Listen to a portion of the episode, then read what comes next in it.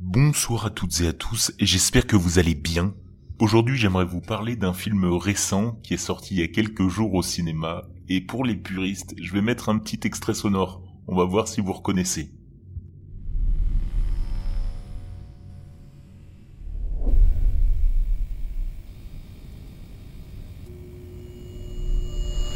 Une télé qui grésille, qui explose, ça vous dit rien? Aujourd'hui je voudrais vous parler du film qui fait sensation, Five Nights at Freddy's.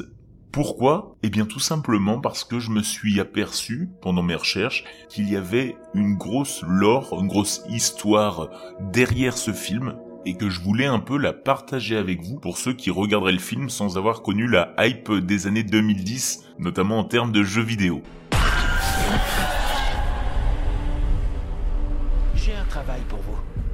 Vrai jeu d'enfant. Five Nights at Freddy's, également connu sous le nom de FNAF, est un jeu vidéo survival horror populaire. Il a fait ses débuts en août 2014, il y a près de 10 ans maintenant. Conçu par Scott Cawthon, il est rapidement devenu populaire sur le web grâce à de nombreux gameplays postés sur YouTube, suscitant forcément un fort intérêt auprès du public. C'est d'ailleurs comme ça que personnellement je l'ai connu en regardant des vidéos du youtubeur Seros, que j'admets avoir quelque peu oublié ces quelques années et finalement je suis retourné sur sa chaîne, il continue son contenu, encore mieux. Je vous conseille vraiment d'aller jeter un œil parce que son contenu est top, ses réactions sont hilarantes et il a toujours des jeux vidéo que je ne connais pas. Alors foncez. Bref, ce qui est vraiment frappant dans ce jeu vidéo, c'est l'histoire qui se cache derrière profondément complexe et pleine de détails, et même si à ce jour plusieurs tentatives ont été faites pour essayer de la reconstituer le plus fidèlement possible, il n'est pas impossible que de mon côté, je ne sois pas à 100% correct. En tout cas, j'ai fait de mon mieux. C'est donc un de ces films comme Slenderman qui a été inspiré soit d'un jeu vidéo, soit d'une histoire vraie. Remontons aux origines. Scott Cawthon, désolé déjà si je le prononce mal, était déjà connu pour des projets antérieurs qui n'ont pas connu le même succès que FNAF. Son entrée dans le monde des jeux vidéo s'est faite par le biais de projets à vocation chrétienne tels que Pilgrim's Process et The Desolate Hope. En 2013, Cawthon publie un jeu vidéo mettant en scène de terrifiantes créatures animatroniques, intitulé Cheapers and Son Lumber Co qui n'est pas du tout apprécié par la critique. Ces critiques négatives ont été cruciales pour ce projet, car ce sont ces mêmes commentaires qui ont inspiré Scott pour ce qui allait être le meilleur projet de sa carrière. C'est ainsi qu'en 2014, Five Nights at Freddy's est né. À ce jour, le jeu vidéo possède un réseau dense d'informations qui constitue son histoire. À l'origine, l'accent était mis sur le mode de jeu, et la particularité des protagonistes animatroniques qui prennent vie la nuit, tuant toute personne se trouvant dans leur champ de vision.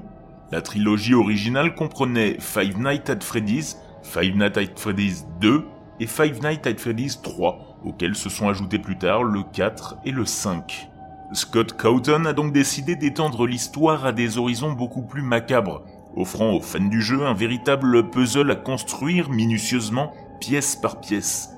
Devenue une série à part entière, elle se décline également en plusieurs spin-offs et séries de livres qui reprennent les mystères des jeux principaux. Passons à l'histoire. Les principaux protagonistes de cette histoire sont les deux partenaires William Afton et Henry Emily. William Afton quitte l'Angleterre pour s'installer aux États-Unis avec sa femme et ses trois enfants, Michael, Elizabeth et Evan, dans une petite ville où il rencontre bientôt son futur associé, Henri Emily, lui aussi père d'une petite fille, prénommée Charlotte ou Charlie selon les versions. Ils décident de créer une entreprise ensemble, une pizzeria appelée Fred Beers Family Dinner, dont l'attraction principale, c'est l'utilisation d'animatroniques à des fins de divertissement. Ces costumes, robotiques, pouvaient être utilisés de deux manières différentes, portés par le personnel ou attachés à l'endosquelette des animatroniques par des mécanismes à ressort. Au début, la base était plutôt modeste, à tel point que les deux propriétaires portaient les costumes à tour de rôle pour divertir les clients. Les deux animatronics originaux s'appelaient Gordon Fredbeer, dont le costume était habituellement porté par Henry, et Golden Bonnie ou Spring Bonnie, habituellement porté par William. Très vite, le restaurant a connu un tel succès qu'une deuxième pizzeria, Freddy Fazbear's Pizza, a été ouverte, pour laquelle quatre nouveaux animatroniques ont été créés, Freddy, Bonnie, Chica et Foxy. Bienvenue chez Freddy. Vous les avez déjà rencontrés? Quoi, qui ça? Foxy, Bonnie, Chica et Freddy. Mais ce qui reste caché des premiers jours, c'est le côté sombre d'Afton lui-même.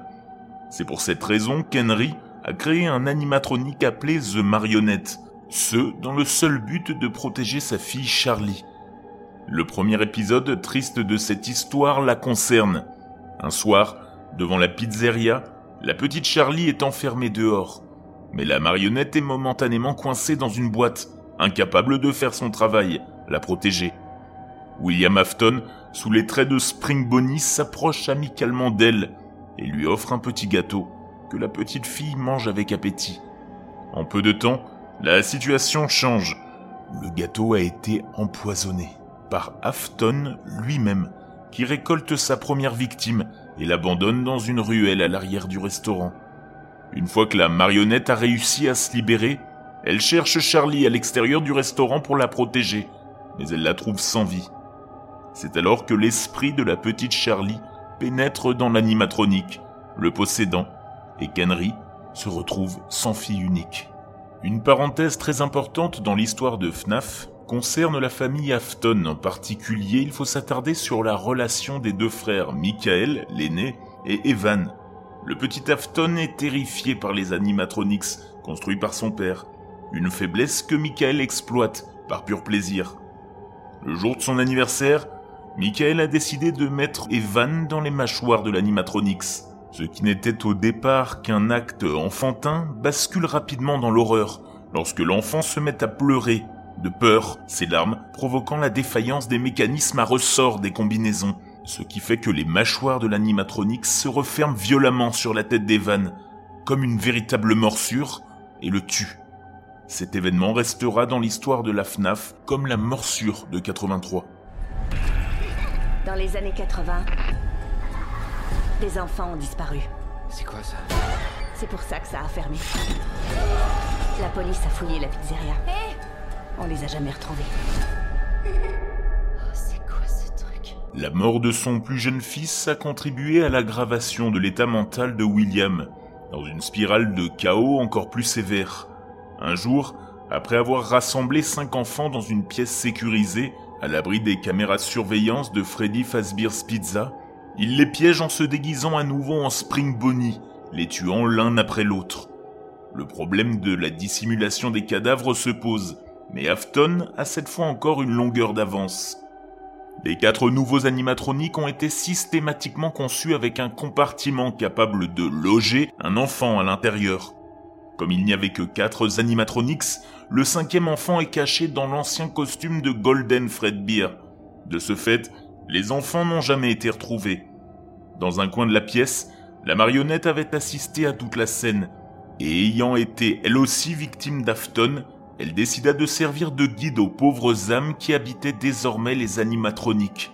Peu de temps après, suite à des enquêtes sur la disparition des enfants, le club est fermé et Afton est renvoyé de sa propre entreprise.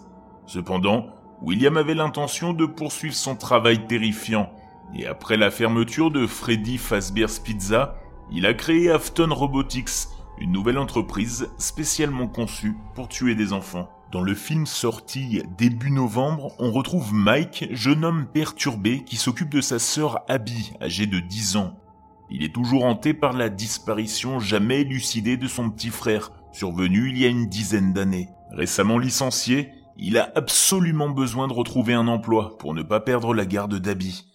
Il accepte donc un poste de gardien de nuit dans un restaurant désaffecté au passé glorieux, le Freddy Fazbear's Pizzeria, mais Mike ne tarde pas à comprendre que les apparences y sont terriblement trompeuses. Avec l'aide de Vanessa Shelley, un agent de police, il est confronté, la nuit, à des phénomènes surnaturels inexplicables et bascule dans un univers cauchemardesque. Voilà, j'ai essayé d'être le plus fidèle possible à ce que j'ai pu trouver à droite à gauche. De mon côté, je n'ai pas encore vu le film. Si j'en crois les critiques des spectateurs, Au moment où je parle sur Allociné, on est presque à 3 et 2,1 du côté de la presse, ce qui signifie que ça doit être quand même plutôt pas mal. Dites-moi ce que vous en avez pensé en commentaire de cet épisode et sur Spotify dans les réactions. De mon côté, je vous laisse passer une excellente soirée dans le noir et certainement pas avec ces animatronics. Il arrive.